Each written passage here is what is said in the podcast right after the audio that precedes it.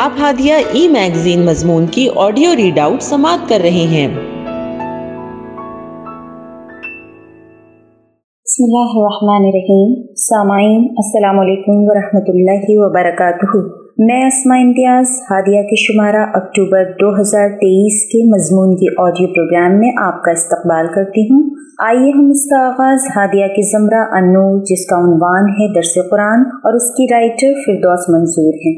اعوذ باللہ من الشیطان الرجیم بسم اللہ الرحمن الرحیم لا اکرح فی الدین قد تبین الرشد من الغی ومن يكفر بالطاغوت ويؤمن بالله فقد استمسك بالقروة الوثقى لا انفصام لها والله سميع عليم سور بکر آیت نمبر دو سو چھپن اللہ تبارک تعالیٰ اس میں ارشاد فرماتا ہے کہ دین کے معاملے میں کوئی جبر نہیں ہے۔ ہدایت گمراہی سے بالکل الگ ہو چکی ہے۔ تو جس نے تاغوت کا انکار کیا اور اللہ پر ایمان لایا، اس نے مضبوط رسی پکڑی اور جو ٹوٹنے والی نہیں، اور اللہ سننے اور جاننے والا ہے۔ چونکہ قرآن شریف کی آیات ایک دوسرے سے باہم متصل اور متواتر وابستہ ہوتی ہیں۔ چنانچہ درج بالا آیت کی تفصیل جاننے کے لیے ضروری ہے کہ ہم سورہ بقر کے موضوع بیان پر ایک نظر ڈال لیں۔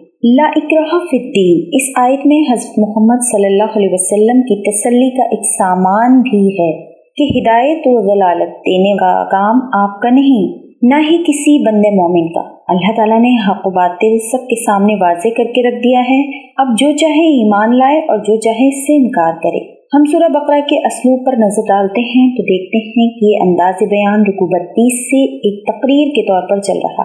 پہلے مسلمانوں کو دین حق کے قیام کی راہ میں جان و مال سے جہاد کرنے پر اکسایا گیا ہے اور ان کمزوریوں سے بچنے کی تاکید کی گئی جن میں بنی اسرائیل مبتلا ہو گئے تھے۔ یہ حقیقت سمجھائی گئی کہ فتح و کامیابی کا مدار تعداد اور ساز و سامان کی کثرت پر نہیں، بلکہ ایمان، صبر و ضبط اور پختگی عزم پر ہے۔ پھر جنگ کے ساتھ اللہ تعالیٰ کی جو حکمت وابستہ ہے، اس کی طرف اشارہ کیا گیا ہے۔ یعنی یہ کہ دنیا کا انتظام برقرار رکھنے کے لیے وہ ہمیشہ انسانوں کے ایک گروہ کو دوسرے گروہ کے ذریعے سے دفاع کرتا رہتا ہے، ورنہ اگر ایک ہی گروہ کو غلبہ و اقتدار کا دائمی پٹا مل جاتا تو دوسروں کے لیے جینا دشوار ہو جاتا۔ پھر اس شبے کو دفع کیا گیا ہے جو ناواقف لوگوں کے دلوں میں اکثر کھٹکتا ہے کہ اگر اللہ نے اپنے پیغمبر اختلافات اور نژاد کا سدباب کرنے کے لیے بھیجے تھے اور ان کی آمد کے باوجود اختلافات نہ مٹے، نہ نزاعات ختم ہوئے، تو کیا اللہ ایسا ہی ہے؟ بس بے بس تھا کہ اس نے ان خرابیوں کو دور کرنا چاہا اور نہ کر سکا۔ اس کے جواب میں بتایا گیا کہ ایک خاص راستے پر بزور چلانا اللہ کی مشیت ہی میں نہ تھا،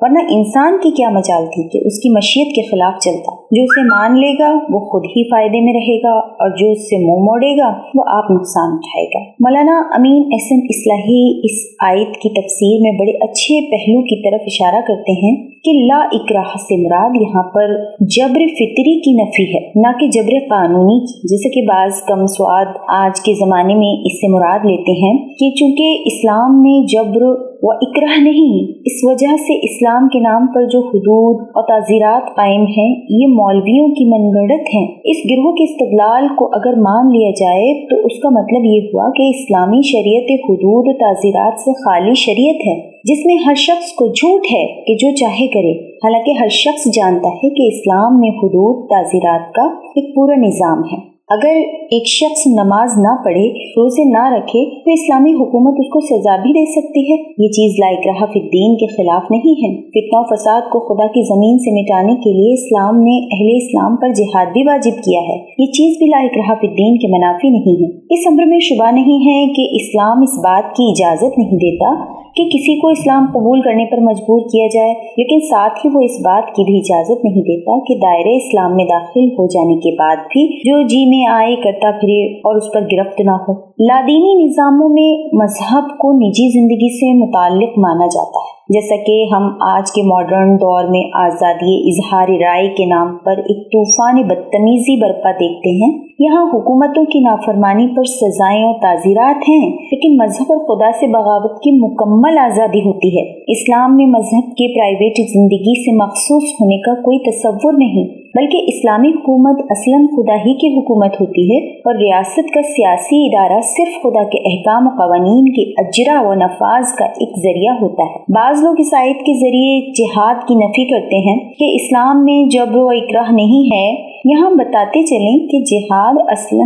فتنہ فساد کے مٹانے کے لیے شروع ہوا ہے۔ اگر یہ چیز کہیں پائی جاتی ہے تو اہل اسلام پر ذمہ داری عائد ہوتی ہے کہ وہ استطاعت رکھتے ہیں تو اس فتنہ فساد کو مٹانے کے لیے جہاد کریں۔ خاص طور پر اس فتنے کے لیے جو اہل کفر کے ہاتھوں اس لیے برپا کیا جائے کہ اہل ایمان کو ان کے دین سے پھیر دیا جائے اور اسلامی نظام کو برباد کیا جائے۔ اس فتنے کے استحصال کے بعد اسلام اجازت نہیں دیتا کہ لوگوں کو اسلام قبول کرنے پر مجبور کیا جائے۔ قد تبین الرشد من الغی۔ آگے اس آیت میں مذکورہ آیت جبر و اکرہ کی نفی کی وجہ بیان ہوئی ہے کہ خدا کی طرف سے اتمام حجت کے لیے یہ کافی ہے کہ اس نے اپنے نبی کے ذریعے حق و باطل کو الگ الگ کر دیا۔ اب اس کے بعد ذمہ داری لوگوں کی اپنی ہے۔ البتہ یہ بات یاد رکھنی چاہیے کہ جو لوگ اس وضاحت کے بعد بھی باطل سے چمٹے رہیں گے، ایک دن آئے گا کہ خود یہ باطل ان کا ساتھ چھوڑ دے گا۔ نہ ٹوٹنے والی رسی صرف ان کے ہاتھ میں ہوگی، جو آج تاغوت یعنی غیر اللہ سے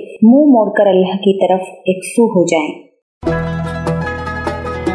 ہادیہ مضمون کی آڈیو سماعت کرنے کے لیے شکریہ۔ امید ہے کہ آپ کو پسند آیا ہوگا۔ ہمیں آپ کے مشورے کا انتظار رہے گا۔ اپنا مشورہ، تبصرہ اور مضامین editor at Hadiya dot in پر ارسال کریں اور ہادیہ ای میگزین کے مضامین کو پڑھنے کے لیے website W W W dot Hadiya dot in subscribe کریں۔ انشاءاللہ، ہم اگلے ہادیہ ای میگزین کے شمارے سے دلچسپ مضامین کی آڈیو لے کر حاضر ہوں گے۔ تب تک کے لیے اجازت۔ اللہ حافظ۔